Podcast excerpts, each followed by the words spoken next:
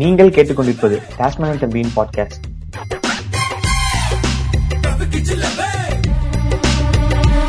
இப்ப நம்ம கடைசியா பண்ணது வந்து எட்டு மாசம் நாலு மாசம் இருக்குமா டக்ளஸ்? எப்ப பண்ணோம்? வருஷத்துக்கே ஒண்ணுதான் பண்ணிருக்கோம் போலடா. அதாவது போன வருஷம் சார்ட் எடுத்து பார்த்தா வருஷத்துக்கே ஒண்ணுதான் பண்ணிருக்கோம். அதாவது செப்டம்பரோ நவம்பர் மாசமும் ஒண்ணு பண்ணிருக்கோம். ஏதோ ஒண்ணு அதுக்கு முன்னாடி வருஷம் தான் ஃபயரா போச்சு, போன வருஷம் படுத்துக்குச்சு. இது இந்த வருஷம் நியூ இயர் வந்து நம்ம நல்லா ஆரம்பிப்போம். இந்த மார்க்கெட்டிங் ஸ்ட்ராட்டஜியே கொஞ்சம் விசித்திரமா இருக்கு. எல்லாரும் என்ன பண்ணுவாங்கன்னா, இப்ப யூடியூபர்ஸ் எல்லாம் எடுத்துட்டேன்னா, உங்களுக்காக எவ்வளவு எஃபர்ட் போட்டு வார வாரம் நாங்க பண்றோங்க, தயவு செஞ்சு பாருங்க இந்த மாதிரி நான் அதெல்லாம் பண்றேன். ஆனா நம்ம பாட்காஸ்ட்ல மட்டும்தான் ஆமா வருஷத்துக்கு போன வருஷம் ஒண்ணு பண்ணோம், இனிமே கண்டிப்பா பண்ணுவோம்னு நினைக்கிறோம், கண்டிப்பா எல்லாம் பாருங்க அந்த மாதிரி போகுது. ஆனா வந்து நம்ம தான் வந்து ஆக்சுவலா ரொம்ப உருட்டுறது. அதாவது இனிமேல் பாருங்க, நம்ம வந்து ரெகுலரா பண்ணிட்டு ஒவ்வொரு நாலு மாசத்துக்கு முன்னாடி இதே டயலாக் ஆக்சுவலா வந்து நாங்க மாதா கிட்ட எல்லாம் மன்னிப்பு கேட்டுட்டு ஆரம்பிக்கிறோம்னு சொல்லி ஆரம்பிச்சு நாலு மாசம் ஆயிடுச்சு. இந்த ஆண்டு ரெசல்யூஷனா வார வாரம் ஒண்ணு ரிலீஸ் பண்றதா நானும் போஜாக்கும் பேசிக்கிறோம். அது எந்த அளவு இல்ல, அது ரெசல்யூஷனே பிரேக் பண்றது தானே அப்படின்னு நீங்க எடுக்கக்கூடாது. இருந்தாலும் நம்ம இருந்தாலும் இந்த வாட்டி அதை கண்டிப்பா ஃபாலோ பண்றோம் மிஸ்டர் போஜாக். கண்டிப்பா டக்ளஸ், கண்டிப்பா டக்ளஸ். சரி, நம்ம வளவலன்னு பேசாம நம்ம டாபிக் உள்ள போயிடலாம். இப்ப என்னன்னா டக்ளஸ், எனக்கு வந்து ஒரு ஒரு ஒரு என்ன சொல்றது, ஒரு யூனிக்கா ஒண்ணு பண்ணணும் அப்படின்னு ஒரு ஆசை. யூனிக் இந்த சென்ஸ் எப்படின்னா, காமனா பண்றதுதான். பட் என்னன்னா இந்த சர்க்காஸ்டிக்கலி ஒரு மாதிரி ட்ரோல் பண்ணுவாங்கல்ல, வஞ்ச புகழ்ச்சேனி, தற்போ தற்குறிப்பேற்றணி அப்படின்னு சொல்லி தமிழ்ல நம்ம படிச்சிருப்போம் டுவெல்த்ல. சோ அந்த மாதிரி சில விஷயங்கள் வந்து யூஸ் பண்ணி எதனா வந்து பேசலாம் அப்படின்னு சொல்லும் போதுதான் இப்போ வந்து நம்ம என்னன்னா கேஸ்ட் பத்தி பேசலாம். ஏன்னா நம்ம வந்து கேஸ்ட் தான் வந்து ரொம்ப டேஞ்சரஸான டாபிக். லைட்டா தப்பா பேசினாலுமே வந்து செஞ்சிருவானுங்க. சோ இதையே வந்து நம்ம ஒரு சவாலா எடுத்து பேசலாம். அதனாலன்னு சொல்லிட்டு நம்ம கேஸ்டே வந்து சர்க்காஸ்டிக்கலி நம்ம ட்ரோல் பண்ணலாம். ஏன் வந்து கேஸ்ட் இது இம்பார்ட்டன்ட் அப்படின்னு பேச போறோம். அதாவது நம்மளுக்கே தெரியும் கேஸ்ட் வந்து நம்மளுக்கு சமுதாயத்துல இருந்து எவ்வளவு பிரச்சனைகள் தருது, ஹியூமனிட்டி வந்து எவ்வளவு நம்மளை டிஸ்ட்ராய் பண்ணுது.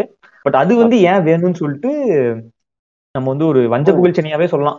அந்த நம்ம அது அதை யூஸ் பண்ணி தான் நம்ம பேச போறோம். ஸோ இது வந்து ஃபுல் அண்ட் ஃபுல்லா வந்து ட்ரோல் நோக்கத்துல தான் நாங்க வந்து கேஸ்ட் வந்து ஆதரிக்கல. ஏன்னா இந்த பாட்காஸ்ட் ஃபுல்லா நாங்க வந்து அப்படின்னா அங்கிட்டு போய் அப்படின்னு சொல்லுவாங்கல்ல, அந்த மாதிரி நாங்க வந்து பேச போறோம்.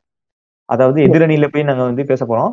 அதனால வந்து யாரும் அஃபண்ட் ஆயிடாதீங்க. இதை பத்தி இது ஃபுல்லா வந்து ட்ரோல் மெட்டீரியல் தான். இது வந்து அண்டர்ஸ்டாண்ட் பண்றது ஒரு முன்குறிப்பாவே நாங்க வந்து சொல்லிடுறோம் இந்த பாட்காஸ்ட் முன்னாடியே. அதான் டக்ளஸ், நீங்க ஆரம்பிங்க டக்ளஸ். கரெக்ட் தான். அந்த டிஸ்க்ளைமர் போடுறது ரொம்ப முக்கியம். ஏன்னா அந்த கிறிஸ்டியன்ஸும் கிங் கிஞ்சும்னு ஒன்று அப்போ பண்ணும்போது அப்போ பயந்துட்டே இருந்தேன். பிஜேபி எல்லாம் நீங்க எல்லாம் பிஜேபி சப்போர்ட்டர் ஃப்ரான்னு சொல்லிட்டு குரூப் வந்துரும். அப்பெல்லாம் அந்த பாட்காஸ்ட்லயே பேசியிருந்தோம். அதனால டிஸ்க்ளைமர் வந்து ஒரு அருமையான டிஸ்க்ளைமர். சரி, ஓகே. இப்போ வந்து நம்ம கேஸ்டோடைய வஞ்ச புகழ்ச்சியை பத்தி பாட போறோம். ஏன் ஏன் தேவை, நம்ம வஞ்ச புகழ்ச்சியை விட்டுருவோம். அதாவது நம்ம வந்து ஏன் கேஸ்ட் வேணும்னு சொல்லிட்டு நம்ம போராட போறோம். நம்மளுக்கு வந்து caste importance, benefits of caste அப்படின்னு சொல்லலாம். கேஸ்ட்னால என்ன நன்மைகள், அது ஏன் வேணும், இனிமேலும் நம்மளுக்கு வந்து இது கேஸ்ட் வேணும் அப்படின்னு சொல்லிட்டு நம்ம ஒரு கேஸ்ட் சப்போர்ட்டிவா நம்ம வந்து பேச போறோம். கேஸ்டுக்கு சப்போர்ட்டிவா பேச போறோம்.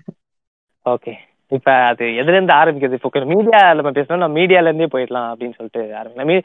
இப்ப நம்ம கேஸ்ட் வந்து இது ஒரு விஷயம் இருக்கிறனாலதான் இன்னைக்கு நான் சில டைரக்டர்ஸே வந்து இப்போ இப்போ நான் வந்து கொஞ்சம் ஒரு பீரியட் ஆஃப் டைம்ல பார்த்தேன்னா அந்த கேஸ்ட் பத்தி அந்த நாட்டாமை, அந்த கவுண்டரு, என்ற கண்ணு இப்பெல்லாம் பேசுற அந்த படங்கள்ல தான் வந்து நம்ம கேஸ்ட் வந்து நிறைய பார்த்துருவோம். இது என்னாச்சுன்னா இது எவ்ரி திங் வில் கெட்ஸ் ரிப்பீட்டட்னு சொல்லுவாங்க இல்லையா? அதே மாதிரி இப்ப திருப்பி ஆரம்பிச்சது, பூம் ஆச்சுது. கிட்டத்தட்ட நீங்க வந்து ஏண்டா எத்தனை நாளே தான் நீங்க கர்ணன் எடுப்பீங்க, நான் திரௌபதி இறக்குறேன்டா அப்படின்னு சொல்லிட்டு மோகன்ஜி வந்து உள்ள குதிச்சாரு. அப்படி வந்து சில பேர் வந்து உள்ள குதிச்சாங்க. இப்ப இந்த மாதிரி ஒரு விஷயம் வந்து இப்ப சண்டை இல்லன்னு வச்சுக்கேன், கேஸ்ட்ன்ற ஒரு விஷயம் இல்லைன்னா இந்த மாதிரி ஒரு சினிமா டைரக்டர்ஸ்குள்ள வந்து ஒரு காம்படிட்டிவ் சென்ஸே இருக்காதுன்னு நினைக்கிறேன். சரி, நீ ஒரு படம் எடு, நான் ஒரு படம் எடுக்கிறேன் அப்படின்னு போயிட்டு இருந்த இந்த சொசைட்டில சினிமாவை ஒரு காம்படிஷனா பார்க்க வைக்கிறதுக்கே வந்து பார்த்தோன்னா இப்போ இந்த கேஸ்ட் வந்து ஒரு உள்ள வந்துருச்சு. இதனால என்ன ஆகுதுன்னா நீ பார்த்தோன்னா ஆஹ் இப்ப என்னோட கேஸ்ட் இப்ப ஒரு கே ஒரு குறிப்பிட்ட கேஸ்ட் வந்து டைரக்டர் எடுக்கிறாரு அப்படின்னா அவங்க எல்லாம் வந்து ஜாலியா போவாங்க. அது அது என்னடா இது இங்க அவ்வளவு பேர் கூட்டத்துக்கு போறானுங்களேன்னு சொல்லிட்டு அதை எதிர்க்கிறதுக்காகவே நான் ஒரு படம் எடுப்பேன், நான் வந்து என்னுடைய கம்யூனிட்டியை வச்சு நான் ஒரு படம் எடுப்பேன், அப்புறம் என் கம்யூனிட்டி பீப்புள் எனக்கு வருவாங்க. ஸோ இந்த மாதிரி வந்து ஒரு குரூப் சொசைட்டியா வாழ நம்ம வாழணும், சொசைட்டியா போய் படம் பார்க்கணும், சொசைட்டி ஆதரிக்கிற மாதிரி படங்கள் எடுக்கணும் அப்படின்ற அந்த கூட்டு முயற்சியை வந்து கேஸ்ட் வந்து முன்கொண்டு நிறுத்துது. நான் ஃபர்ஸ்ட் பாயிண்டா நான் ஆரம்பிக்கிறேன்ப்பா. சேர்த்து நம்ம கூட்டு கூட்டாக வாழ்வதற்கு, ஒரு கூட்டு முயற்சியா வாழ்றதுக்கு வந்து கேஸ்ட் வந்து பெனிஃபிஷியலா இருக்கு. இல்ல டக்ளஸ், இப்ப நீங்க மூவி டைரக்டர்ஸ்க்கு யூஸ்ஃபுல்லா இருக்குன்னு சொல்றீங்கல்ல, இப்ப மோகன்ஜிக்கு வந்து ஒரு படம் ஓடுதுன்னா கேஸ்ட் பீப்புள் அவங்க கேஸ்ட் வந்து பாப்பாங்க ஓடப்பாங்க. இப்ப நீங்க சொன்ன இதுல நான் வந்து ஒரு லீட் எடுக்கிறேன். என்னன்னா ஒரு மூவி வந்து செய்யறதுக்கு கேஸ்ட் எவ்வளவு முக்கியமோ அதே மாதிரி ஒரு மூவி வந்து ப்ரொமோஷன் பண்றதுக்கு வந்து கேஸ்ட் ரொம்ப முக்கியம். இப்ப பாத்தீங்கன்னா இப்போ மோகன்ஜி வந்து ஒரு படம் இருக்குதான்னு வச்சுக்கோங்களேன், அவர் என்ன ப்ரமோட் பண்ணுவாரு, என்னோட கேஸ்ட்டை வந்து நான் வச்சு படம் பண்ணியிருக்கேன், தாழ்த்தப்பட்ட மக்களை வந்து இப்படி நாகரக காதல் அதுன்னு சொல்றாருல, அப்ப அந்த கேஸ்ட் குறிப்பிட்டு சொல்றாரு. அப்ப அவங்களுக்கு என்ன பண்ணும், நம்மள வச்சு படம் எடுத்திருக்காண்டா அப்படின்னு சொல்லிட்டு அவங்களுக்கு வந்து ஒரு ஃப்ரீ ப்ரொமோஷன் தானே நம்ம கேஸ்ட்னால, அதுவே ஒரு தனி கூட்டம் வந்துடும். அது மட்டும் இல்லாம ஜெய்பி மாதிரி உள்ள படங்களை ஓட வைக்கிறதும் இந்த மாதிரி கேஸ்ட் தான். Movie promotion, free movie promotion தான். இப்ப நினைச்சு பாருங்களேன், இப்ப ஜெய்பி வந்து வந்தது கூட தெரியாது நிறைய பேருக்கு. அமேசான் பிரைம் அது பாட்டுக்கு வந்துச்சு, சூர்யா படம் நடிச்சாரு, அது பாட்டுக்கு வந்துச்சா, என்ன பண்ணாங்க அதுல வந்து ஒரு சிம்பிள் வச்சுட்டாங்க அப்படின்னு சொல்லிட்டு ப்ரொமோட் பண்ணதுனால மட்டும்தான் ஜிபி ஒரு இவ்வளவு பெரிய சக்சஸ். ஐஎம்டிபில போய் டாமினேட் பண்ணுது, ஹை ரேங்கிங் டாமினேட் பண்ணதாலும் சரி, ஹைதராபாத்தும் நார்த் வந்து ஸ்கிரீன் பண்ணாங்கன்னு நினைக்கிறேன், சரியா எந்த ஸ்டேட்னு தெரியல, ஓப்பன் ப்ரோமோஷன் ஸ்கிரீன் பண்ணாங்க. சோ அந்த அளவுக்கு ரீச் ஆகிறதுக்கு என்ன காரணம்னா இந்த கேஸ்ட் இருக்கிறதுனால தானே. நினைச்சு பாருங்க, இப்ப இந்த கேஸ்ட் இன்னும் சிம்பிள் வைக்கலையோ, இந்த கான்ட்ரவர்ஷியல் உருவாக்காம இருந்துச்சுன்னா அப்ப எப்படி வந்து இந்த படம் ஓடி இருக்கு.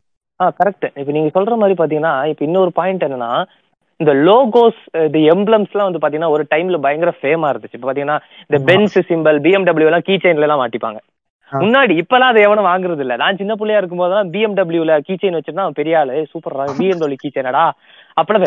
இப்ப இந்த மாதிரி வந்து சிம்பிள்ஸ் எவால்வ் ஆகுறது கூட இது வந்து ஒரு ஒரு இதுவா இருக்கும்.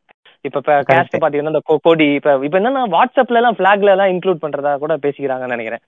பல நாட்டு கொடிகளை எடுத்து இவங்களோட இவங்களோட அந்த மாதிரி சிம்பிள்ஸ், புது புது எம்ப்ளம்ஸ், லோகோஸ். அது வந்து இப்ப இன்ஸ்டா பயோல எல்லாம் பாத்தீங்கன்னா தெரியும், அந்த சிம்பிள் போட்டு இது வீரண்டா அதுன்னு சொல்லிட்டு அவங்க இதெல்லாம் போட்டுருப்பானுங்க. கரெக்ட். இப்ப இது பச்சை குத்துறாங்க டக்ளஸ். இப்ப அது என்னன்னா அந்த பிளாக் கலர் இருக்குல்ல, அந்த கலருக்கு ஏத்த மாதிரி கையில பச்சை குத்துற, பைக்ல ஸ்டிக்கர் ஓட்டுறது, அந்த மாதிரி நல்ல விஷயங்கள் வந்து இப்ப நினைச்சு பாருங்களேன். இப்ப இதெல்லாம் இருக்கிறதுனாலதான் ஸ்டிக்கர் பிசினஸ் வந்து ப்ராஃபிட் அவனுக்கு, அந்த கடை வச்சிருக்கவனுக்கு. அதான் இப்ப நான் என்ன சொன்னேன், இப்ப இப்ப நம்ம வந்து எத்தனை நாளைக்கு தான் பிஎம்டபிள்யூ கீ செயினே நீ யூஸ் பண்ணுவேன், ஏன் நம்ம தமிழ்நாட்டுல இருந்து ஒரு ப்ராடக்ட் வரக்கூடாதா? சரி, நம்ம தமிழ்நாட்டுல இருந்து ப்ராடக்ட் வந்து ஆஹ் அதான் கார்பரேட்டுக்காக நம்ம தமிழ்நாட்டுல இருந்து நான் விவசாயம் பண்ற கிளம்புற மாதிரி தமிழ்நாட்டு பார்த்தா, ஆமா நம்ம பார்த்தாலும் ஆமா நம்ம சுத்தி சுத்தி நம்ம எம்பளம் எல்லாம் தலப்பாக்கட்டில எல்லாம் தாத்தாவோட போட்டோ அதெல்லாம் கீ செயினா தொங்க விட முடியாது. இப்ப டாட்டான்னு வச்சோன்னா அதுக்கு ஒரு எம்பளம் பெருசா இல்ல, டாட்டா நீளமா இருக்கு. இப்ப இது மாதிரி ஷார்ட்டா ஒரு எம்பளம் நம்ம நம்ம கம்யூனிட்டிக்கு நம்ம கேஸ்டுக்கு வந்து நம்ம ஒரு சிம்பிள் ஒரு எம்பளம் வச்சிருக்கோம்னா அது வந்து கீ செயின் இந்த மாதிரி விஷயங்கள்ல கூட நம்ம வந்து இம்ப்ரூவ் பண்ணிக்கலாம் அப்படிங்கிறது வந்து ஒரு நல்ல விஷயம், அருமையான விஷயத்த நீ வந்து தொடங்கி அதை கண்டினியூ ஆகிட்டு இருக்கிறது. ஸோ எல்லாரும் என்ன பண்ணுங்க, கீ செயின் மேனுஃபேக்சர்ஸ் யாராவது இந்த பாட்காஸ்ட் கேட்டுட்டு இருந்தீங்கன்னா உங்க உங்க கேஸ்ட்ல இருக்கக்கூடிய எம்பளத்தை கீ செயினா போடுங்க.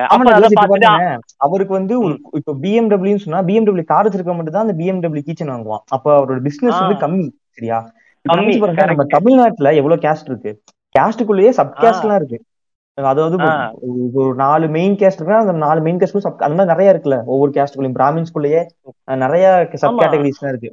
இப்ப அவங்களுக்கு ஒவ்வொரு எம்பளம் வச்சா இவரு ஒவ்வொரு சப் கேட்டகரியும் ஒரு எம்பளம் வச்சு ஒரு நூறு நூறு பேர் பீப்புள் கீச்சன் சப்ளை பண்ணாருன்னா அவர் வந்து ஒரு என்ன சொல்றது, தமிழ்நாட்டோட அம்பானி ஆகலாம், இல்ல அம்பானிக்கே ஒரு போட்டியா வந்து ஒரு ஆகலாம்.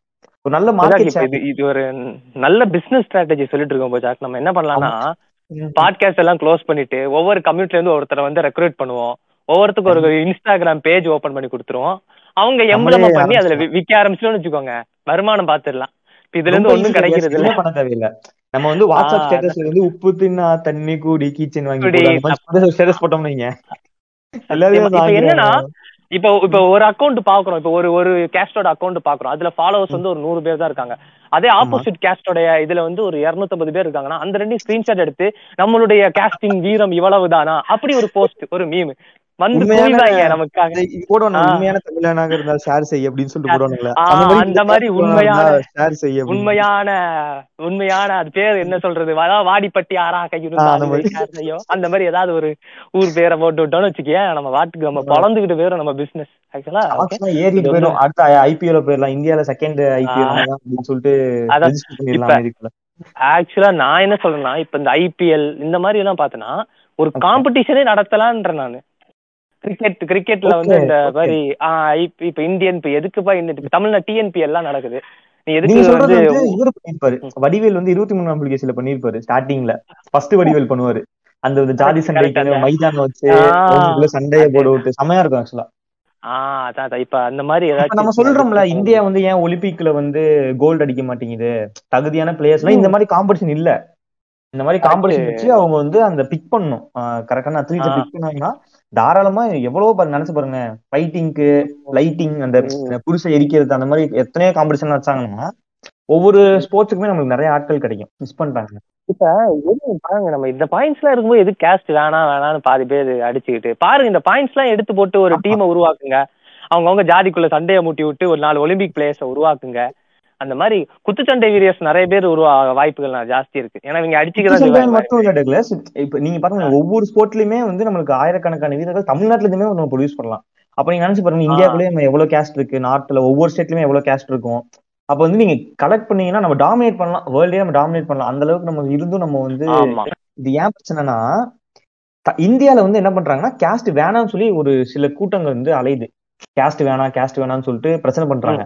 அவங்கனாலதான் இந்த மாதிரி காம்படிஷன் நடக்க நடத்த முடியல, இந்த மாதிரி வந்து அத்லீட்ஸ் வந்து உருவாக்க முடியல. அவங்களாம் இப்ப பாரு அவங்களாம் நல்லா ஹார்ட் ஒர்க் பண்ணி போயிடுவாங்கடா, ஹார்ட் ஒர்க் பண்ணுவாங்க அவங்களாம் போயிடுவாங்க. அப்ப நான் நம்மள மாதிரி இந்த மாதிரி கேஸ்டையே நம்பிட்டு இருக்கவங்கலாம் அப்புறம் என்ன என்ன நமக்காக என்ன மரியாதை இருக்கு? அதனால நம்ம என்ன பண்ணலாம்னா இந்த மாதிரி ஒரு இது ஒரு இன்ஸ்டாகிராம் பேஜ் ஓபன் பண்றேன், நம்ம பரப்புரை நடத்தணும்ன்ற நான் டக்ளஸ் இல்ல. நீங்க பாத்துருக்கீங்களா சில இன்ஸ்டாகிராம் பேஜ்ல எல்லாம் கான்டெஸ்ட் நடத்துவாங்க, அஞ்சு பேரை டாக் பண்ணி வந்து நீங்க போஸ்ட் ஷேர் பண்ணினா நான் வந்து கிவ் அவே கொடுப்பேன். இது வந்து இது நம்ம ஆக்சுவலா இது சூப்பரான பிசினஸ் மாடல், இது வந்து ஸ்ட்ராட்டஜியா இருக்கு. காம்படிஷன் மீம் கிரியேஷன் காம்படிஷன் எல்லாம் வச்சோன்னு வச்சுக்கோங்க போச்சாக்கு, பொழந்துகிட்டு வருவாங்க. நீங்க பார்த்து தலையில அந்த துண்டெல்லாம் கட்டிட்டு நாங்க வருவோம், என்ன வேணா பண்ணலாம் நீங்க. அதனால இப்ப ஒரு நல்ல விஷயத்த ஏன் வேணான்னு ஆதரிக்கிறாங்க, அது எனக்கு சத்தியமா மனசு கஷ்டமா இருக்கு போஜாக்கு. நம்ம பேச ஆரம்பிக்கும் போதுதான் இந்த மாதிரி விஷயங்கள்லாம் இருக்கு நிறைய வருது. ஆக்சுவலா இங்க பாருங்க எனக்கு இப்ப நம்ம என்னன்னா இது வந்து ஒரு பாட்காஸ்டா ஆரம்பிக்கலாம்னு பார்த்தா நம்மளுக்குள்ளே வந்து ஒரு ஐடியா வந்துருச்சு, அடுத்து வெஞ்சர் கேபிட்டல் பிடிச்சி நம்ம வந்து ஒரு பிசினஸ் ஆரம்பிச்சிட வேண்டியதான் இதாச்சு. கரெக்ட். இப்ப இதை வந்து மார்க்கெட்டிங் சேனல்ஸ்னா இப்ப நாளைக்கு எத்தனை பேர் நம்மளை கூப்பிட்டு பேச போறாங்கன்றது தெரியல. இன்னொன்னு என்னன்னா இப்ப மூவி பத்தி பேசிட்டு இருந்தோம்னா நம்ம மூவி பத்தி பேசிட்டு இருக்கும் போதுதான் நான் என் வாழ்க்கையில நடந்த ஒரு இன்சிடென்ட் வந்து பகிர்ந்துக்கலான் இருக்கேன்.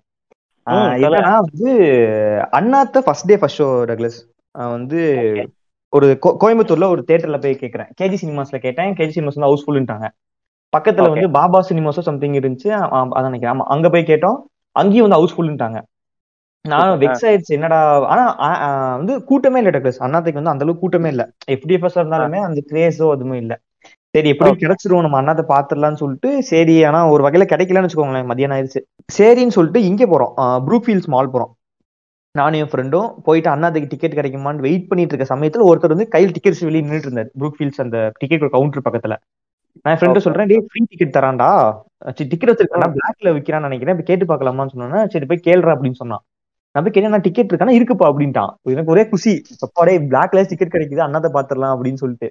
ஆனா கழுவி ஊத்திட்டு இருந்தாங்க, அண்ணாத்தை பாக்காதரா வேணாம் வேணான்ட்டு. பட் இருந்தாலும் போர் அடிக்குது, என்ன பண்றது, சரி சும்மா இருக்கிறதுக்கு பாக்கலாம் அப்படின்னு சொல்லிட்டு போயிட்டு அவர்கிட்ட பார்த்தா டிக்கெட் இருக்குன்ட்டாரு. உடனே கூப்பிட்டு வாடா டிக்கெட் இருக்காண்டா அப்படின்னா டிக்கெட் காட்டுறாரு. பார்த்தா வேற ஒரு படம், ஆப்ரேஷன் ஜுஜுபின்னு சொல்லிட்டு ஒரு படம். அவன் பேர் என்ன சீம்ஸோ சம்திங், அவன் பேர் என்ன சாம்ஸ் சாம்ஸ் அவன் வந்து அவன் வந்து நடந்த படத்தை வச்சு பண்ணல, நீங்க பாத்துருப்பீங்கன்னு நினைக்கிறேன்.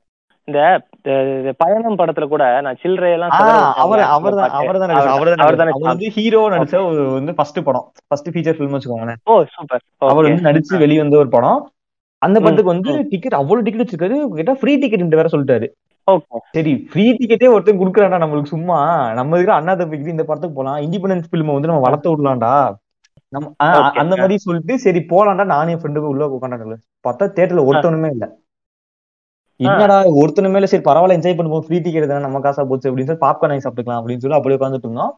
கடைசியில பார்த்தா அப்படியே ஒவ்வொருத்தரும் வர ஆரம்பிச்சாங்க, ஃபேமிலி ஃபேமிலியா வந்துட்டு இருந்தாங்க. எல்லாம் பார்த்தா பக்கா ஆர்த்தடாக்ஸ், பார்த்தாலே தெரிஞ்சு அந்த ஆர்த்தடாக்ஸ் பிராமின் ஃபேமிலிஸ் மாதிரி இருப்பாங்களா, சோ அவங்க ஃபுல்லா வந்து உட்காந்துட்டு இருந்தாங்க. சூப்பர். அதுவும் ஸ்டார்ட் ஆச்சு டக்ளஸ். நானும் சரி ஒரு இண்டிபெண்டன்ட் பிலிம் நல்லா இருக்க போது, எல்லாருமே வந்து பிரைஸ் பண்ண போறாங்க போல, அண்ணாத்து ரொம்ப முக்கியா இருக்கு இந்த மாதிரி படம் வளர படம் சொல்லிட்டு. ஆமா சரி நானும் பார்த்துட்டு இருக்கோம். ஃபுல்லா இங்கிலீஷ் டக்ளஸ், தமிழே இல்ல. அது வந்து இப்ப இந்த அன்பறிவுல வந்து ஹிப்ஹாப் தாதி ஒரு தமிழ் பேசிருப்பான், பாத்துட்டு இருந்தீங்களா? அந்த மாதிரி ஒரு மாதிரி யோஜோ லூசர்மா இங்கிலீஷ் பேசுவாங்க, அந்த மாதிரி இங்கிலீஷ் டக்ளஸ் படத்துல எல்லாரும் அப்படிதான் பேசுறானுங்க. இவனும் ஐ கம் ஹியர் அந்த மாதிரி ரொம்ப ரொம்ப மாதிரி மட்டையான இங்கிலீஷ். அத பேசி ஒரு ரெண்டு மணி நேரம் டக்ளஸ் போட்டு அரு அருன்னு நடத்துட்டாங்க. அது வந்து ஒரு ஸ்டாட்டிக் சீனு, ஒரே ஸ்கிரீன் ஒரே ஃப்ரேம் தான் டக்ளஸ், சரியா? வேற எதுவுமே ஃப்ரேம் மாத்திரதான் கிடையாது. ஒரே ஃப்ரேம்ல ஒரு டைம் பேசுறான் இருபத்தஞ்சு நிமிஷத்துக்கு ஸ்ட்ரெயிட்டா. நீங்க பாப்பீங்களா? ஷார்ட் ஃபிலிமே நம்ம பசங்க நல்லா எடுப்பாங்களே. எக்ஸாக்ட்லி, நான் சீரியஸ் சொல்றேன், பிப்டீன் டு டுவெண்ட்டி ஃபைவ் மினிட்ஸ்குள்ள கண்டிப்பா அந்த சீன் இருக்கும். ஐயோ, அவன் வந்து அது என்னன்னா ஒரு இந்திய இந்திய நாட்டை வந்து திருத்தணும், ஏன் வந்து இப்படிலாம் சொல்லி அவன் என்ன சொல்றான், ரிசர்வேஷன் எடுக்கணும்ன்றான், பிரைவேடைசேஷன் வரணும்ன்றான், எல்லா பேட் ஐடியாலஜியுமே அந்த படத்து மூலமா திணிக்க பாக்குறான் அந்த டைரக்டர். எனக்குலாம் உட்கார சரியான தூக்கம் வர வர காசு கொடுத்து சும்மா தானே பாக்குறோம், சரி பாக்கலாம்னு சொல்லிட்டு என்னதான் சொல்ல வரானுங்கன்னு பாத்துட்டே இருந்தேன். அவன் வந்து ஒரு ஒரு ஐடியாலஜி வந்து இந்த படத்து மூலியமா வந்து சொல்லணும் அப்படின்னு சொல்லிட்டு பாத்துட்டேன். எனக்கு ஒண்ணுமே புரியல, எப்படி இந்த படத்தை மூலம் ப்ரொடியூஸ் பண்ணானுங்க, சூஸ் பண்ணானுங்க, என்ன இது அப்படின்னு சொல்லிட்டு இன்டர்வெலுக்கு எனக்கு ஒண்ணுமே புரியல. அப்பதான் இன்டர்வல் லைட் போடும்போது திரும்பி பாக்குறேன், படத்துல நினைச்ச முக்காவாசி பேர் பின்னாடி உட்காந்து படம் பார்த்துட்டு இருந்தானுங்க. நீங்களே மொத்த டிக்கெட் வாங்கி உங்களுக்கு கொடுத்துருக்காங்க. அதான் அதான் டக்ளஸ். அப்புறம் தான் எனக்கு புரிஞ்சிச்சு அவனுங்க பேசிட்டு இருக்கானுங்க. அதுக்கப்புறம் பார்த்தா அவனுங்களே ப்ரொடியூஸ் பண்ணி அந்த படத்தை எடுத்திருக்கானுங்க. ஓ, இப்ப புரியுதா? அதாவது இவன் ஃபுல்லா வந்து ஹையர் காஸ்ட் பீப்புள், கிராமின் பீப்புள், அவங்களே அவங்களே காசு போட்டு அவங்க கம்மி காஸ்ட பத்தி ஒரு ஆமா அவங்க காஸ்டுக்கு வந்து நல்லா இருக்கணும், அவங்க காஸ்ட வந்து இது பண்ணணும் அப்படின்னு சொல்லிட்டு அவங்களே காசு போட்டு அவங்களே அவங்க ஐடியாலஜி மாதிரி எல்லாம் இது பண்ணி அவங்களே பார்த்து அவங்களும் சந்தோஷப்பட்டுக்கிறாங்க. இப்ப இந்த காஸ்ட் இல்லைன்னா இந்த பணம் எடுத்துருக்க முடியுமா? இதுதான் என்னோட கேள்வி. இப்ப உங்களுக்கு ஒரு ஆப்பர்ச்சுனிட்டி, இப்போ இப்போ இப்ப இப்ப பாருங்க, உங்களுக்கு வந்து ஒரு படம் எடுக்கணும்னு ஆசை இருக்கு, இப்ப உங்கள்கிட்ட ஒரு கதை இருக்குன்னு வச்சுக்கோங்க. நீங்க எத்தனை ப்ரொடக்ஷன் ஹவுஸ் ஏறி இறங்கணும், எத்தனை ஆக்டர்ஸ்ட போய் கதை சொல்லணும், இது வந்து ஒரு பெரிய ப்ராசஸ்ல நினைச்சு பாருங்களேன். எத்தனை பேர் சத்தியமா முடியாது, கண்டிப்பா டூ த்ரீ இயர்ஸ் ஆகும். உங்களுக்கு ஒரு நல்ல ஸ்கிரிப்ட் இருந்தாலுமே உங்கள்ட்ட கையில காசு இருக்கணும், உங்களுக்கு காசையில என்ன பண்ணுவீங்க, அவ்வளவுதான் தெருத்துறவா அலையணும். ஆனா அந்த டைரக்டர் ஒரு பர்டிகுலர் காஸ்ட் உள்ள பீப்புளை பிடிச்சு பாருங்களேன், நம்ம காண்டி நம்ம பையன் படம் பண்றான்டா அப்படின்னு சொல்லிட்டு எல்லாருமே ப்ரொடியூஸ் பண்றாங்க, காசு கொடுத்துட்டாங்க. இப்ப ஆளுக்கு ஒரு பதினஞ்சாயிரம் பதினஞ்சாயிரம் ஒரு நூறு பேர் போட்டாலும் எங்க டெக்ரஸ் பண்ணிக்குது அந்த மாதிரிதான். ஓ, இந்த மாதிரி வந்து இப்போ இந்த மாதிரி ஒரு ஒரு கம்யூனிட்டி பிசினஸாவே இதை ஆரம்பிச்சுட்டு கொண்டு போறாங்க. ஆமா டக்ளஸ். இப்ப இப்ப நீங்க இப்ப ருத்ரதாதன் எடுத்துக்கிறீங்களா, அது வந்து ஒரே ஆள் ப்ரொடியூஸ் பண்றது நினைக்கிறீங்களா? இல்ல, அது கிரவுட் ஃபண்டட் மூவி.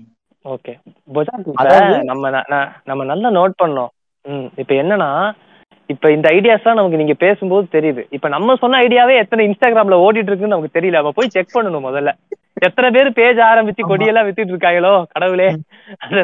அதனால நம்ம இந்த பிசினஸ் ஸ்ட்ராட்டஜி எல்லாம் செக் பண்ணணும். பயங்கரமான விஷயங்களா இருக்குது. கண்டினியூ பண்ணுங்க, கண்டினியூ பண்ணுங்க. ஏன்னா இப்ப அதான் சொல்றேன், இப்ப ஒரு குறிப்பிட்ட ஒரு குறிப்பிட்ட கம்யூனிட்டி ஆயிருதுல, க்ளோஸ்ட் கம்யூனிட்டி ஆயிருது. இப்ப எந்த கேஸ்லாம் எடுத்துக்கோங்களேன், இப்ப ஒரு அடித்தட்டு மக்களா இருந்தாலுமே சரி, நான் நம்மளை பத்தி ஒரு படம் பண்ண போறேன்டா அப்படின்னு சொன்னோம்னா பண் பண்றதுக்கு ஆள் கண்டிப்பா இருப்பாங்க. இப்ப ஹையர் காஸ்ட் பீப்புளுக்கு அது வந்து ஒரு மேட்டரே கிடையாது.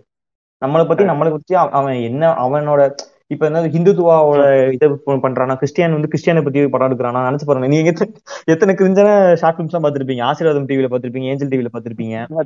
ஹிந்துஸ் வந்து அவங்களுக்கு சொல்ற இப்ப இப்ப அது மாதிரி மூவி ப்ரொடக்ஷனுக்கு காஸ்ட் முக்கியம்.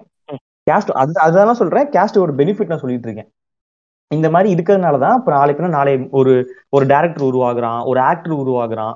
இதுக்கெல்லாம் காரணம் என்னன்னா காஸ்ட். இந்த சீன்ல வந்து இந்த காஸ்ட் ஒரு மேஜர் ரோல் பிளே பண்ணுது. பட் அது யாருக்கும் தெரிய மாட்டேங்குது. எக்ஸாக்ட்டா, யாருக்குமே தெரியாது.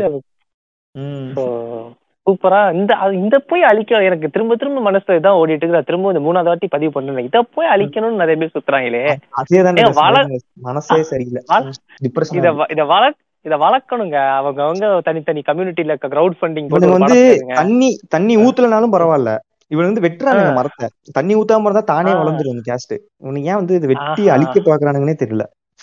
அது மட்டும் இல்ல, இப்ப என்னன்னா நான் வந்து சின்ன வயசுல இருக்கும்போது பாத்தீங்கன்னா இந்த எலக்ட்ரிஷியன் இந்த ஸ்பீச் காம்படிஷன்லாம் இருக்குல்ல, அப்பெல்லாம் வந்து அது அது அது அது பயங்கர ஃபேமஸா இருக்கும். இப்ப இந்த மாதிரி நடக்குதான்றதை நான் பார்த்தது இல்ல. இப்போ நான் ஸ்கூல்லாம் படிக்கும்போது அன்பு தாய்மாரே அழகிய பெற்றோரே நீங்கள் வந்திருக்கும் அவையில் இப்படிலாம் வந்து அந்த அது அதுக்குன்னா அதுக்கான ஒரு தோணி வச்சிருப்பாங்க. அது பேசுறதுக்கான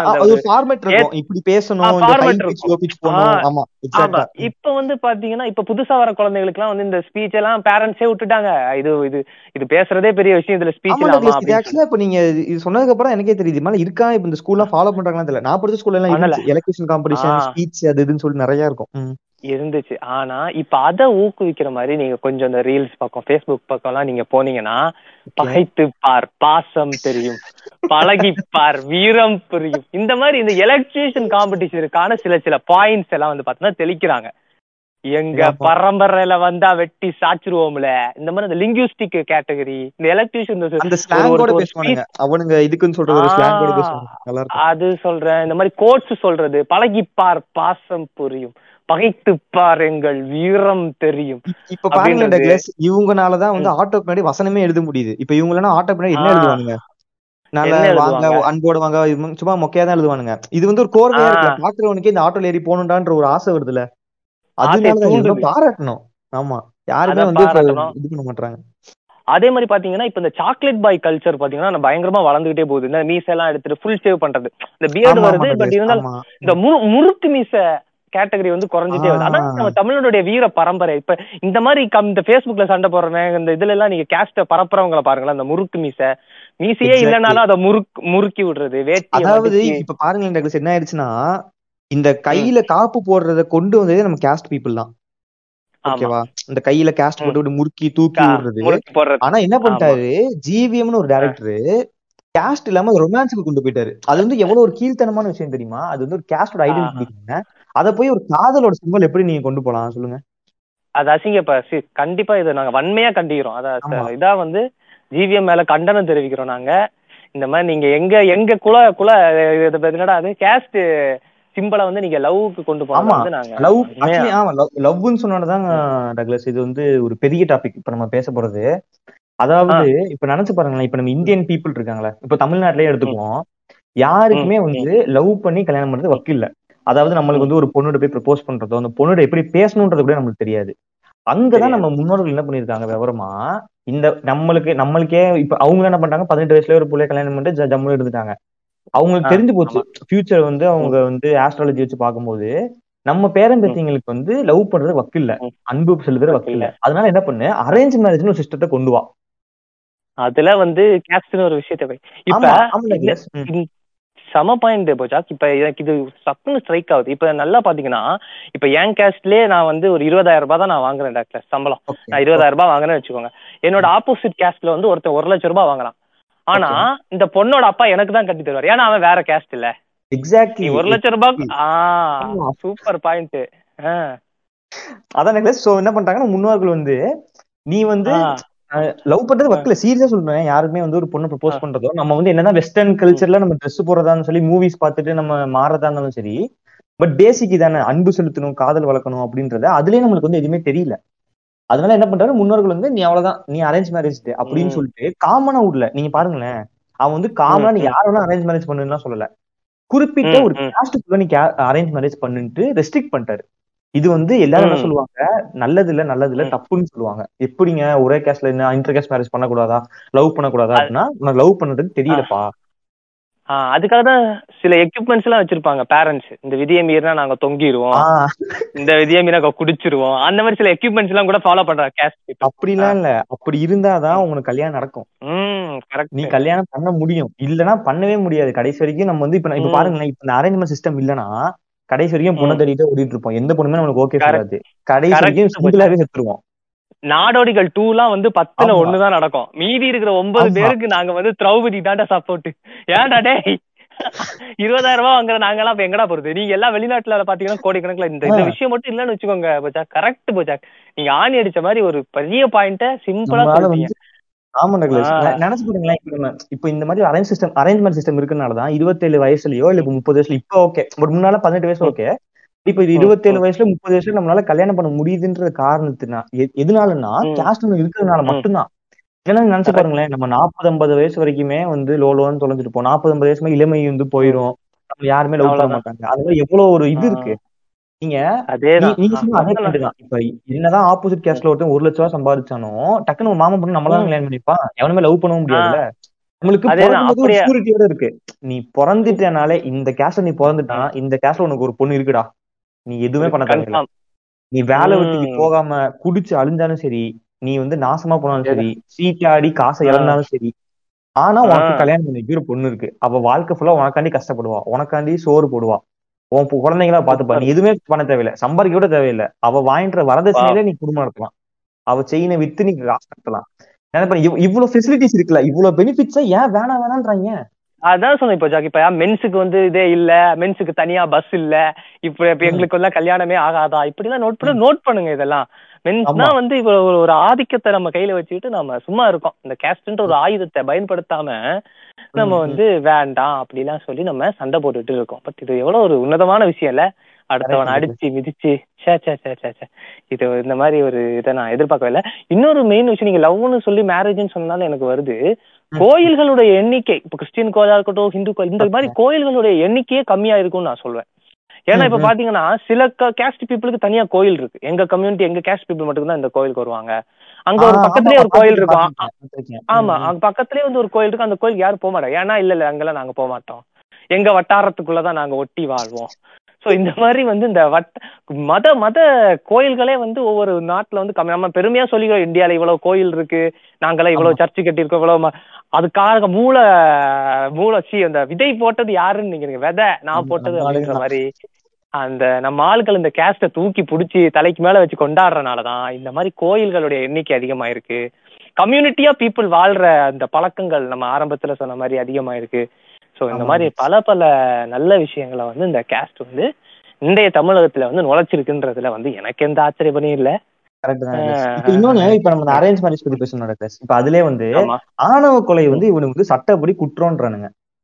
இப்ப இப்ப இங்க பாருங்க, இப்ப வந்து இப்ப நீங்க வந்து எனக்கு பையனா பிறக்குறீங்கன்னு வச்சுக்கோங்க. இப்ப நீங்க கல்யாணம் பண்ணாம வெட்டியா சுத்திட்டு இருக்கீங்க. வெட்டியா சுத்திட்டு ஏதோ ஒரு பொண்ணை போய் கல்யாணம் பண்ணிட்டு, அந்த பொண்ணு வந்து காசு இல்ல, உங்களை வந்து லவ் மேரேஜ் பண்ணிக்கிறேன்னு வச்சுக்கோங்க. நாளைக்கு வந்து சோறுக்கு உங்களுக்கு கையில காசு இல்ல. அப்ப நான் என்ன சொல்றேன், நம்ம புள்ள கல்யாணம் பண்ணிக்கோ, மாமன் பொண்ணு தான், நூறு பவுன் நகை போடுறாங்க, ஒரு கார் வாங்கி கொடுக்குறாங்க, வீடு வாங்கி கொடுக்குறாங்க, நீங்க அது வேணான்னு அப்போஸ் பண்றீங்க. அப்ப ஒரு பெத்த அப்பனா எனக்கு எப்படி இருக்கும்? நம்ம பையன் வந்து நல்லா இருக்கணும்னு தானே ஆசைப்படுவேன். ஏண்டா நாயே நீயும் உருப்பட மாட்டேன், அவனே வாலண்டியரா வந்து நூறு பவுனாக போறான், அதையும் ஏத்துக்க மாட்டேன், என்ன புடுங்கிறதுக்காக வந்து பிறந்த? அது ஒரு நல்ல நல்ல எண்ணம். நீங்க நல்லா யோசிங்க. நம்ம பிள்ளைய நம்ம கஷ்டப்பட்டு வளர்க்குறோம், நம்ம சொத்தெல்லாம் அழிச்சு படிக்க வைக்கிறோம். அவன் வந்துட்டு ஃபாதர் இந்த மாதிரி எனக்கு இதெல்லாம் என்னன்னா நம்ம காப்பியே சுத்திட்டு லவ் மோடுக்கு போயிடுறான். அது வந்து இவன் வீரத்தோட சிம்பிள் இல்லையா? அது திரும்பி சண்டைக்கு போறத விட்டு லவ் பண்ண போறான். அதேதான் சொல்றேன். அந்த பெற்றோரா வந்து பாத்தீங்கன்னா நீங்க சொன்ன நாணவ கொலை கான்செப்டுக்கே வரேன். நீங்களே யோசிங்க, நானே வளர்த்து வர்றேன், எல்லாத்தையும் செலவு பண்ணி இவனுக்கு நூறு போகணும் என்னமோ. இந்த நாய் சம்பாதிச்சா கூட பரவாயில்ல, இவன் ஒரு இன்போசிஸ்லயோ இல்ல விப்ரோலயோ போயிட்டு லட்சக்கணக்கில் சம்பாரிச்சு வந்து கொண்டு கொட்டினான்னா சரிடா நீ ஒரு லட்ச ரூபா சம்பாதிக்கிற, சரி ஓகே ஏதோ பாத்துக்கடான்னு சொல்லி அமிச்சிக்கலாம். இந்த நாய் ஒன்னும் சம்பாரிச்சு நமக்கு போடாது. சரி சரி இவனை வளர்த்து விட்ட பாவத்துக்கு வரவிட்ட இருந்தாலும் நூறு பவுன் இருநூறு பவுன வாங்கிக்கலாம், நம்ம ஜாதிக்குள்ளே இருந்து வாங்கிக்கலாம் அப்படின்னு நினைச்சாலும் அதையும் நான் கட்டிக்க மாட்டேன், நான் பக்கத்து ஊர்ல போய் பக்கத்து ஊர்ல இழுத்துட்டு வருவேன் நின்னா அச பேரண்டா அவருக்கு டென்ஷன் ஆகதானே செய்யும். ஸோ என்ன பண்றாங்கன்னா அருவாள் எடுத்து ஒரே போடா போடுறாங்க. நியாயமான கொலை தான். ஏன் பண்றாங்க ஆணவ கொலை? ஏன் பண்றாங்கன்னா இவனை பார்த்து நாளைக்கு நாலு பேர் கெட்டு போயிடக்கூடாது. இந்த அரேஞ்ச்மெண்ட் சிஸ்டத்தை வந்து நம்ம முன்னோர்கள் வந்து மூளை உள்ளவர்கள் நம்ம நல்லதுதான் பண்ணிருக்காங்க. அந்த சிஸ்டத்தையும் எப்படி பிரேக் பண்ணலாம்? எவ்வளவு பெரிய ஒரு ஸ்ட்ரக்சரை கிரியேட் பண்ணிருக்காங்க, அது வந்து எதிர்க்கிறது இல்லையா? ஒரு லோகம் இல்லையா? அப்ப நீங்க இந்த ஸ்குவிட் கேம் கான்செப்ட்லாம் நம்ம முன்னோர்கள்ட்டே எவால்வ் ஆயிருக்கு. வெட்டுதான் போடு போட்டு தரல. அப்ப ஸ்குவிட் கேம்ல பாத்தீங்கன்னா புல்லட் ஏதோ துப்பாக்கி சுடுவாங்கன்னு நினைக்கிறேன். இதுல வந்து அறுவாள் எடுத்து போடு, ரூலை மீறிட்டியா ஒரே போடு. இந்த மாதிரி அந்த கேமா அதை வந்து ஒரு கொலையை வந்து கேமா எவால்வ் பண்ற கான்செப்ட் வந்து நம்ம முன்னோர்கள் கிட்ட இருந்தே நமக்கு வந்திருக்கு அப்படின்னு நினைக்கும் போது ரொம்ப. ஆனா பெரியார் மேலாம் இப்பதான் ரொம்ப கோவம் வருதுங்க. அந்த ஆளு ஏன் இவ்வளவு இதெல்லாம் தடுத்து தப்புங்க ரொம்ப மட்டுமே இல்ல. இப்ப நான் அம்பேத்கருமே சொல்றேன். இப்ப அம்பேத்கரே பாருங்களேன், இப்ப எல்லாரும் படிக்கிறதுனாலதான் வந்து கேள்வி கேட்கிறானுங்க, ஏன் வந்து இப்படி பண்றீங்க இது பண்றீங்க அப்படின்னு சொல்லிட்டு. இன்னொன்னு கிளாஸ் இன்னொன்னு ஆக்சுவலா பேச மறந்துட்டேன். இப்ப நீங்க வந்து ஒரு குறிப்பிட்ட கேஸ்ட்ல வந்து பிறக்குறீங்கன்னு வச்சுக்கோங்க கிளாஸ். இப்ப ஒரு ஹை கேஸ்ட்ல பிறக்குறீங்கன்னு வச்சுக்கோங்க, நீங்க எந்த வேலையுமே பாக்குறது கிடையாது கிளாஸ். நான் நான் வந்து சொல்றேன் பாருங்க, இப்ப நீங்க ஒரு ஹையர் கேஸ்ட்ல பிறக்குறீங்க, உங்களுக்கு கீழே தான் எல்லாருமே அப்படின்னா நீங்க ஒரு எந்த வேலையுமே பார்க்க தேவையில்லை. ரோட்ல வந்து ஒரு குப்பை கிடக்கா நீங்க பொறுக்க தேவையில்லை, மரமா வெட்ட தேவையில்லை, சண்டைக்கு நீங்க போக தேவையில்லை, ஒரு யுத்தம் நடக்குதுன்னா நீங்க போய் முன்னாடி நின்று எதுவுமே பண்ண தேவையில்லை. அப்போ உங்களுக்கு ஒரு ஷூரிட்டி கிடைக்குதுல்ல, உங்களுக்கு வந்து என்ன சொல்றது ஒரு செக்யூரிட்டி அப்படி சொல்லலாம்ல. நீங்க வந்து ஒரு வேலையுமே பண்ண தேவையில்லை, அந்தந்த வேலையை அவன் பண்ணா போதும் அப்படின்னு ஒரு உன்னதமான கான்செப்ட் வந்து முன்னோர்கள் வச்சிருக்காங்க. என்னன்னா இந்த கேஸ்ட் தான் வந்து சண்டைக்கு போகணும், இந்த கேஸ்ட் தான் படிக்கணும், இந்த கேஸ்ட் தான் குப்பாளணும், இவங்க தான் செருப்பு தைக்கணும் அப்படின்னு சொல்லிட்டு அவங்கவுங்க இதை வந்து அவங்க வச்சுட்டாங்க. சோ நம்ம வந்து இப்ப பாருங்களேன், இப்ப எல்லாருமே சமம் அப்படின்னு சொல்லிட்டீங்கன்னா நம்ம தான் போய் செருப்பு தைக்கணும், நம்ம தான் போய் மரம் வெட்டணும், நம்ம தான் முடி வெட்டணும், எல்லாமே நம்ம தான் பண்ணணும். எவ்வளவு கஷ்டம் தெரியுமா? லாக்டவுன்ல நம்மளால பாத்திரம் இருக்க முடியல, நம்மளால வீடு கூட்ட முடியல. இங்க பாருங்க, இந்த வேலையை நம்மளால பண்ண முடியல லாக்டவுன்ல. இப்ப இந்த எல்லா வேலையும் நம்மள பண்ண சொன்னா அதேதான். இப்ப இந்த தான் உண்டு தான் வேலை உண்டுன்னு இருங்கடா அப்படின்னு நம்ம பெற்றோர்கள்லாம் நம்மள சொல்லி வளர்ப்பாங்க. இதுக்கும் ஒரு முன்னுதாரணமா வாழ்ந்துருக்காங்க அவங்க. நீ இதுக்குதான் போனா, இது குப்பை நீ அள்ளக்கூடாதுரா, குப்பை அவன் தான் அள்ளுவான், நம்ம அள்ளக்கூடாது, நம்ம பாக்கணும் அப்படின்ற அந்த தான் வேலை உண்டு தான் அந்த வேலை, நம்ம வேலையை பார்த்து நம்ம இருந்துருணும்பா அப்படின்ற அந்த பழக்க வழக்கங்களை வந்து அப்பத்துல இருந்தே ஆதரிச்சிருக்காங்க, ஊக்குவிச்சிருக்காங்க. ஆனா நம்ம வந்து மனு தர்மத்தை தப்புன்னு சொல்றோம், எல்லாத்தையும் நம்ம தப்புன்னு சொல்றது கொஞ்சம் அனலைஸ் பண்ணி பாக்கணும் நம்ம. இதுதான் இது வந்து ஒரு முக்கியமான ஒரு பாயிண்டா எனக்கும் படுது. ஆக மொத்தம் தோண்ட தோண்ட இது போயிட்டே இருக்கு. பாருங்களேன், இப்ப இப்ப நீங்க வந்து ஒரு காஸ்ட் இல்லாத ஒரு ரீஜன்ல பிறக்குறீங்கன்னு வைங்களேன், உங்களுக்கு வந்து உங்க ஸ்கூல்ல ஒருத்தன் ஒரு உங்களை புள்ளி பண்றான், உங்களை வந்து வம்புலுக்குறான்னு வச்சுக்கோங்க. நீங்க என்ன பண்ணிட முடியும் உங்களால? மேக்ஸிமம் என்ன பண்ண, டீச்சர்ட்ட போட்டு விடுவீங்களா, இல்ல பிரின்சிபல்ட்ட போட்டு விடுவீங்க, இல்ல உங்க அப்பா அம்மா கூட்டு வந்து சொல்லுவீங்க, இந்த மாதிரி இந்த பையன் அடிச்சுட்டான், எங்க பையனுக்கு வந்து இப்ப பாதுகாப்பு இல்லையாண்டு. அவ்வளவுதான், வேற எதுவுமே பண்ண முடியாது உங்களால. இப்போ நீங்க ஒரு வீக் ஒல்லி குச்சியா ஓம குச்சி மாதிரி இருக்கீங்க, குண்டா ஒரு பையன் அடிக்கிறா, உங்களால என்ன பண்ண முடியும்? எதுவுமே பண்ண முடியாது, அமைதியா தான் இருக்கணும். ஆனா நீங்க ஒரு கேஸ்டுக்குள்ள இருந்தீங்கன்னு வைங்களேன், ஏண்டா என்ன அடிச்சிட்டியா, என் பசங்களை இறக்குறேன்னு சொல்லிட்டு அந்த கேஸ்ட்ல இருக்க மொத்த பசங்களையும் இறக்கிடலாம் டக்ளஸ் சண்டைக்கு. அப்ப பாருங்க, நம்மளுக்கு வந்து எதுவுமே பண்ண தேவையில்லை. நீங்க வந்து ஜிம்முக்கு போய் உடம்பு ஏத்தணும்னு தேவை கிடையாது, எக்ஸசைஸ் பண்ணி ஸ்ட்ராங்கா இருக்கணும்னு தேவை கிடையாது. ஒரு விசில் அடிச்சா போதும், பக்கத்துல வந்து இறங்கிடுவானுங்க பசங்க. மச்சான் நம்ம பையனுக்கு பிரச்சனைன்னு சொல்லிட்டு அடி உறுத்துவானுங்க. நம்ம அடிச்சா அந்த அந்த சந்தோஷப்படலாம், அப்படியே மூஞ்சில மிதிக்க ரத்தம் தெரிக்கும் அப்படின்னு அப்படியே அந்த விஜய சூர்யா மாதிரி நம்ம தலையாடி சிரிச்சா மட்டும் போதும். இப்ப பாருங்களேன், எவ்வளவு பெனிஃபிட்ஸ் வந்து நமக்கு தரானுங்கன்ட்டு. அதுதான், இது வந்து இர்ரெஸ்பெக்டிவ் ஆஃப் கேஸ்ட் நடக்குது. இப்ப நான் மட்டும் தான் பண்ணுவேன், நீ மட்டும் தான் பண்ணுவேன், இப்ப சின்ன ஜாதி இருந்து பெரிய ஜாதி வரைக்கும் பொழக்குறாங்க. போய் அட்டினா அட்டிதான், ஆணவ கொலை பண்ணணும் அப்படின்ற கான்செப்ட் எல்லாம் வந்து பாத்தீங்கன்னா இல்லாம, பொதுவாக உன்னை அடித்து கொள்ள வேண்டும் என்றால் நான் இந்த ஜாதியில இருந்து வந்து கொள்ளலாம் அப்படின்ற ஒரு கான்செப்ட வந்து அழகா எவால்வ் பண்ணி கொண்டு போறதுன்னு நினைக்கும் போது ரொம்ப சந்தோஷமா இருக்கு. இப்ப அதே மாதிரி டக்ளஸ், இப்ப என்னன்னா நீங்க வந்து இப்போ பாலிடிக்ஸ்ல இறங்கணும் அப்படின்னு வச்சுக்கோமே, நீங்க வந்து ஒரு அரசியல்வாதி ஆகணும்னா எல்லாருக்குமே வந்து ஒரு லக்கு அமைச்சிடாரு டக்ளஸ். இப்ப வந்து இப்ப டீ ஆத்தனை நாளைக்கு வந்து பிரைம் மினிஸ்டர் ஆயிடுன்னு வாயில சொல்லலாம், ஆனா வந்து உங்களால செயலை செஞ்சு காட்ட முடியாது. சொல்றது ஈஸி. இப்ப வந்து நான் வந்து புதுச்சா எனக்கு வந்து ஆயிரம் பேர் ஓட்டு போடணும்னா எக்ஸாக்டா என்ன இருக்குன்னா, கேடி பிளாக் விளையாடுறாங்களே சிவகார்த்திகேயனும் விமலும் பட்ட கஷ்டம் தான். யாருமே அவ்வளவு ஈஸியா வந்து ஓட்டு போட்டுற மாட்டாங்க. நீங்க யாரு, உனக்கே நான் ஓட்டு போடணும், ஒன்னால எனக்கு ஏன் லாபம், என்ன லாபம் அப்படின்ற ஒரு கேள்வி கேட்பாங்க. உங்களால ஆன்சர் பண்ண முடியாது. நம்ம என்ன சொல்லுவோம், நீங்க ஓட்டு போடுங்க நான் செஞ்சு காமிக்கிறேன்ற அந்த ஒரு வார்த்தை தான் சொல்ல முடியும் தவிர தவிர வேற எதுவுமே உங்களால பேசவே முடியாது. ஆனா நீங்க ஒரு குறிப்பிட்ட கேஸ்ட்ல இருக்கீங்கன்னு வைங்களேன், வத வதன்னு நம்ம கேஸ்ட் கட்ட நிக்கிறா, நம்மளுக்கு செய்வான் அப்படின்னு ஒரு ட்ரஸ்ட் பில்ட் ஆயிருது உங்க மேலேயே. அப்ப என்ன பண்ணிடுவோம்னா ஆட்டோமேட்டிக்கா ஓட்டு விழுந்துரும். இப்ப நம்மளுக்கு வந்து இப்ப பாருங்களேன், இப்ப எம்ஜிஆர் வந்து படுத்துக்கிட்டே வந்து ஜெயிச்சாருன்னு சொல்லலாம்ல, நானும் எங்க ஊர்ல இப்ப நின்றுனா படுத்துக்கிட்டே ஜெயிக்கலாம் அந்த மாதிரி, புரியுதா? இப்ப நான் அப்படியே நிக்கிறேன், எந்த இடத்துல வந்து நான் நின்றா ஜெயிப்புன்னு எனக்கே தெரியும். அப்ப நான் போய் பிரச்சாரம் பண்ண தேவையில்லை, நான் போய் நோட்டீஸ் நோட்டீஸ் கொடுக்க தேவையில்லை, நான் நிக்க என் சிம்பிளை பார்த்தாலே ஓட்டு போட்டுருவான். அவ்வளவுதான். பாருங்களேன் எவ்வளவு பவர்ண்டு. இதெல்லாம் வந்து புரிஞ்சுக்க மாட்டாங்க. இப்ப இப்பதான் அழிச்சானுங்கன்னு வைங்களேன். இந்த பாலிடிக்ஸே எனக்கு காலிங்க, யாரு வருவானே தெரியாது. எவனோ ஒருத்தன் வருவான், நான் வந்து நாட்டை மாத்துறேன், நாட்டை திருத்தேன்னு வருவான். யார நம்புறது? யாருமே நம்புற. நீ வந்து அடுத்த கேஸ்ட்ல இருந்து ஒருத்தன் உள்ள கொண்டு வந்து எங்க கேஸ்ட் எல்லாம் அழிச்சிட்டேன்னா அது தப்பு தானே. அதனால நாங்க வந்து எல்லாம் சேர்ந்துதான் நிப்போம், எங்க கேஸ்ட் தான் நாங்க ஓட்டு போடுவோம். அப்படி அவன் நல்லவனா கெட்டவன, இவன் இவன் பத்து கொலை பண்ணிருப்பான், அவன் வந்து அன்னை தெரசா கிட்ட இருந்து கூட வந்திருப்பான், அன்னை தெரசாவுடைய மகன். பத்து கொலை பண்ணாலும் நம்ம பையன் இல்ல, அத பாருங்க.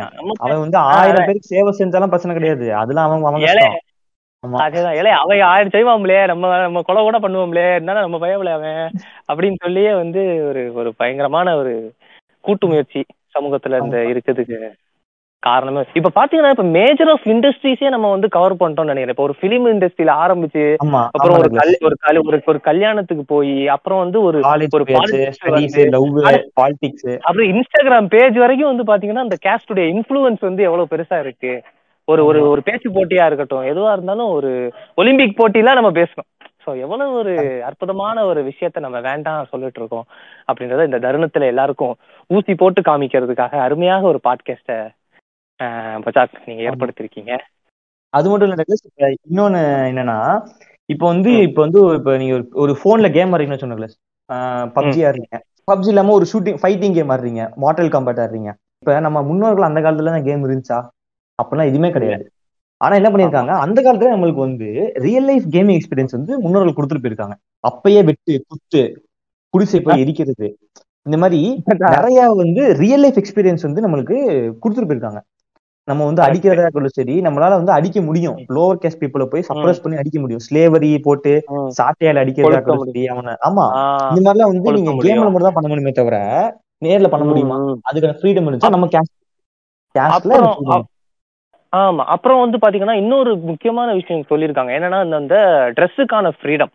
இப்ப வந்து நீங்க நீங்க நிறைய பேர் வந்து இப்ப வந்து ஸ்லீவ்லெஸ் போடுற பொண்ணுங்களை எல்லாம் பார்த்து என்ன சொல்றீங்க, துப்பட்டா போடுங்க, இந்த மாதிரி ட்ரெஸ்ஸை வந்து கவர் பண்ணுங்க அப்படிலாம் சொல்லி. ஆனா அந்த காலத்துல என்ன சொல்லிருக்காங்க, நீங்க வந்து போடாதீங்க, ட்ரெஸ்ஸே போடாதீங்க, இதுதாங்க ஃபியூச்சர்ல வரப்போகுது, நீங்க எதுக்கு இது போடுறீங்க, நீங்க மேல எதுக்கு ஜாக்கெட் போடுறீங்க, இதெல்லாம் நீங்க போடாதீங்க அப்படின்றத. இப்ப இருக்க பசங்க என்ன பண்றாங்க, நிறைய பேர் கோவா கிளம்பி போறாங்க, எதுக்கு, நியூட் பீச் பார்க்கதானே போறாங்க, நியூட் பீச் பாக்குறதுக்காக போறாங்க. ஆக இந்த மாதிரி ஒரு கான்செப்ட் வந்து முற்போக்குல வரப்போகுது. ஒரு ரெண்டாயிரத்தி இருபதுல வந்து பாத்தீங்கன்னா நீங்க இந்த மாதிரிதான் இருக்க போறீங்க, அதுக்காக இப்பவே பழகுங்க அப்படின்னு ஆரம்பிச்சத இவனுங்க வந்து ஏங்க நீ கோவா கோவா என்ன போற, கருவுக்காட்டுல இருக்கடா பீச், நீ ஏன்னா அவ்வளவு தூரம் போய் பார்க்கணும்னு சொல்லிட்டு கோவாவே நம்ம வந்து பக்கத்து கிராமத்துல கொண்டு வந்துட்டாரு முன்னோர்கள்லாம். ஆஹ் கொண்டு வந்துட்டாங்க. அதே மாதிரி அதே மாதிரி வந்து பாத்தீங்கன்னா இப்ப எல்லாரும் குளிச்சா கண்டாமினேட் ஆயிடும். இப்ப ஒரு குளம் வச்சிருக்கோம், எல்லாரும் வந்து குளிச்சா எங்க, அதனால நாங்க எங்க சமூகத்தினர் மட்டும் குளிச்சுக்கிறோம்ப்பா, நீங்க உங்க ஜாதிக்கு தனியா ஒரு குளம் வெட்டிக்கோங்க, அங்க நீங்க குளிச்சு. ஆமா டக்ளஸ், டான்ஸ் பண்ணல எல்லாருமே குளிச்சா அந்த குளமே கெட்டு போயிரும்ல. அதே மாதிரி வந்து பாத்தீங்கன்னா இப்ப நம்ம வாட்டர் ஸ்கார்சிட்டி பத்தி எல்லாம் பேசுறோம், ஐயோ தண்ணி நீங்க வந்து உள்ள நிலத்தடி நீரை நீங்க போட்டு உறிஞ்சு எடுக்கிறீங்க அப்படிலாம் சொல்லிட்டு. அப்ப அந்த பெரிய பெரிய ஆட்களை முன்னாடி இருந்த அந்த ஹை ஹை நாலேஜபிள் பீப்புள் என்ன பண்ணிருக்காங்கன்னா, ஒரே ஒரு கிணறு வெட்டி எவனும் என் கிணத்துல வந்து தண்ணி எடுக்க கூடாதுரா, நாடே தண்ணீர் வறுமையை சந்திக்க எவ்வளவு போராடிட்டு இருக்கு, நீ தண்ணியை உறிஞ்சு உறிஞ்சு குடிப்பியா, முதல்ல ட்ரெஸ் ட்ரெஸ் சுதந்திரம் வந்து வரப்போகுது, வாட்டர் ஸ்கார்சிட்டி வரப்போகுது. இந்த மாதிரி வாட்டர் ஸ்கார்சிட்டின்னு சொல்ல முடியாது, ஃபியூச்சருக்கு வந்து ப்ரிப்பேர் பண்ணிருக்காங்க.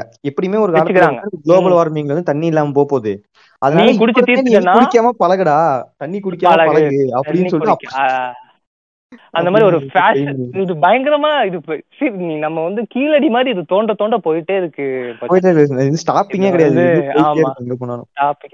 அதேதான், இது ஒரு இவ்வளவு உன்னதமான ஒரு கான்செப்ட், ட்ரெஸ்ல இருந்து சாப்பாடுல இருந்து தண்ணியில இருந்து பயங்கரமான ஒரு. அதே மாதிரி வந்து இப்ப பாத்தீங்கன்னா நீங்க வந்து பார்ட்டி முன்னாடி எல்லாம் வந்து சொல்றாங்க, இந்த மாதிரி ஹை கம்யூனிட்டி பீப்புளுக்கு எல்லாம் வந்து பாத்தீங்கன்னா கிளாஸ்ல கொடுப்பாங்க, கண்ணாடி கப்ல கொடுப்பாங்க, எங்களுக்கு எல்லாம் வந்து பாத்தீங்கன்னா அந்த மண்பானையில தருவாங்க. கரெக்ட்.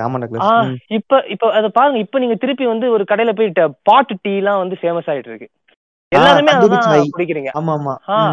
அப்ப அப்ப என்ன பண்ணிக்கோங்க, அப்ப அப்ப இருந்தவங்க நாங்க வந்து பரவாயில்லப்பா, நாங்க இந்த பத்து ரூபா கிளாஸ்லயே நாங்க குடிச்சுக்கிறோம், நீங்க ஃபியூச்சரிஸ்டிக்கா மண்பானையில எல்லாம் டீ வரப்போகுது, அதை இப்பவே குடிங்க அப்படின்ற நோக்கமா இருக்கட்டும். எல்லாமே அதான் நான் சொல்றேன்ல, எல்லாத்தையுமே அவங்க பண்ணி வந்து ஃபியூச்சருக்காண்டி ரெடி பண்ணதுதான் இந்த கேஸ்ட்.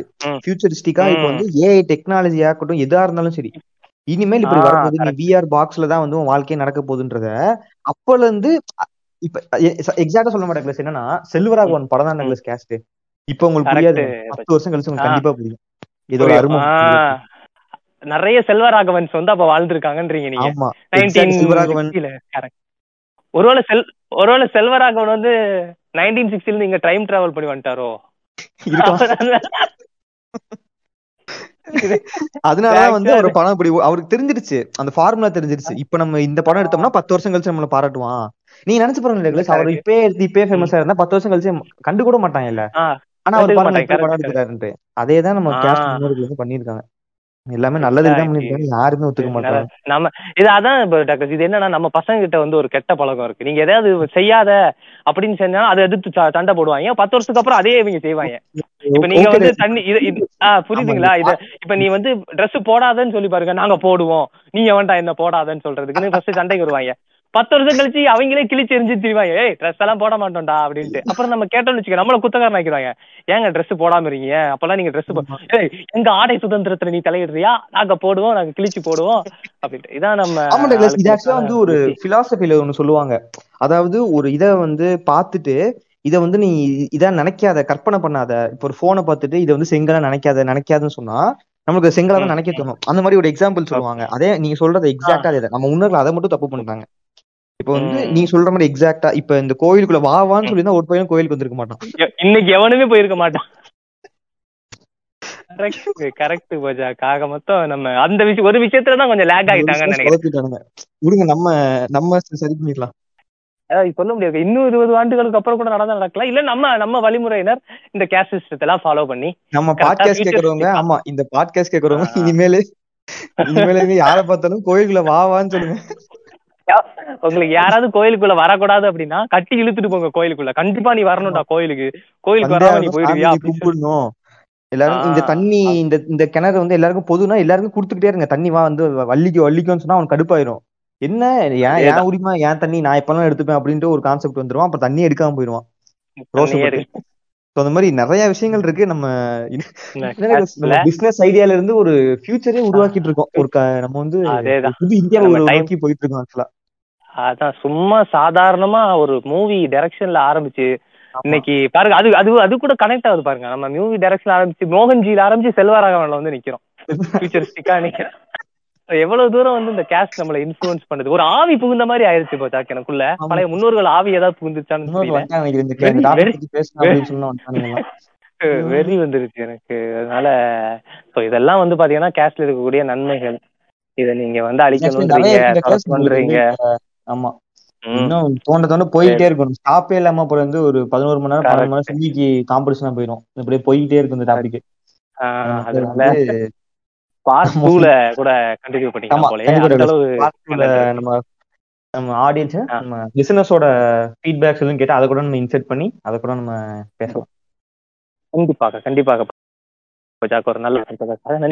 பின்குறிப்பும் போட்டுலாம் டக்ளஸ். நம்ம பேசினது பார்த்துட்டு யாரும் அஃபண்ட் ஆயிட்டாங்கன்னா அப்புறம் அது வேற ஒரு பிரச்சனை.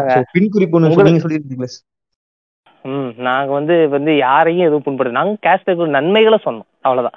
யார் மனதையும் வந்து புண்படுத்துறது இதுல நன்மைகளை எடுத்துக்கிறவங்க நன்மைகளை எடுத்துக்கோங்க. இல்ல நான் வந்து யாரையும் ஃபாலோ பண்ண மாட்டேன். இப்ப ஆக்சுவலா எனக்கு தெரிஞ்சு போச்சு, ஃபார்முலா தெரிஞ்சு போச்சு. இந்த பாட்காஸ்ட் கிட்ட நீங்க அஃபண்ட் ஆகணும், அஃபண்ட் ஆகி நீங்க டென்ஷன் ஆகி எல்லாரும் கத்தி திட்டணும். எல் ஆஹ் எல்லாரும் நீங்க வந்து கேஸ்ட ஃபாலோ பண்ணணும் பண்ணணும் அப்படின்னு சொன்னீங்க. அப்ப அப்புறம் ரெண்டு வருஷத்துக்கு அவனும் பண்ண மாட்டான். ஆக்சுவலா சோ ஒரு நல்ல செஷன். ஆமா டக்ளஸ். சோ அதனால லிசனர்ஸ்க்கு வந்து சொல்லிக்கிறோம், இது வந்து ஃபுல்லி சர்காஸ்டிக்கலி நாங்க வந்து வஞ்ச புகழ்ச்சினி, அதனால வந்து ஆப்போசிட்ல தான் நாங்க பேசியிருக்கோம். அதாவது இப்படிதான் இருக்கணும்னு நாங்க உண்மையா வந்து நினைக்கல. சோ அதனால தப்பா கேட்டு அஃபண்ட் ஆயிடுறீங்க. அஃபண்ட் ஆகுங்க, அஃபண்ட் ஆகுங்க எல்லாரும், அஃபண்ட் ஆகுங்க. ஒரு ஒரு ஒரு கிணறு கட்டி எவனையும் தண்ணி எடுக்க விடாதீங்க. யாரும் என் ட்ரெஸ் போட விடாதீங்க. யாருக்கும் இந்த பாட்காஸ்ட் ஷேர் பண்ணாதீங்க, ஸ்டோரியில ஷேர் பண்ணாதீங்க. இது கேட்கவே கேட்காதீங்க இந்த பாட்காஸ்ட் யாரும். அதனால நாங்க இனிமேல் ரெகுலரா பண்ண மாட்டோம் வேற பாட்காஸ்ட்லாம். இதாங்க கடைசி பாட்காஸ்ட். பண்ணக்கூடாது. சோ இதோட நம்ம வந்து பார்ட் டூல சந்திக்க வேணாம், அவ்வளவுதான். பார்ட் ஒன்னோட முடிஞ்சு. சோ இதோட வந்து நம்ம கிளம்பிடுவோம். Bye from போஜாக் and Douglas. Thank you thank you.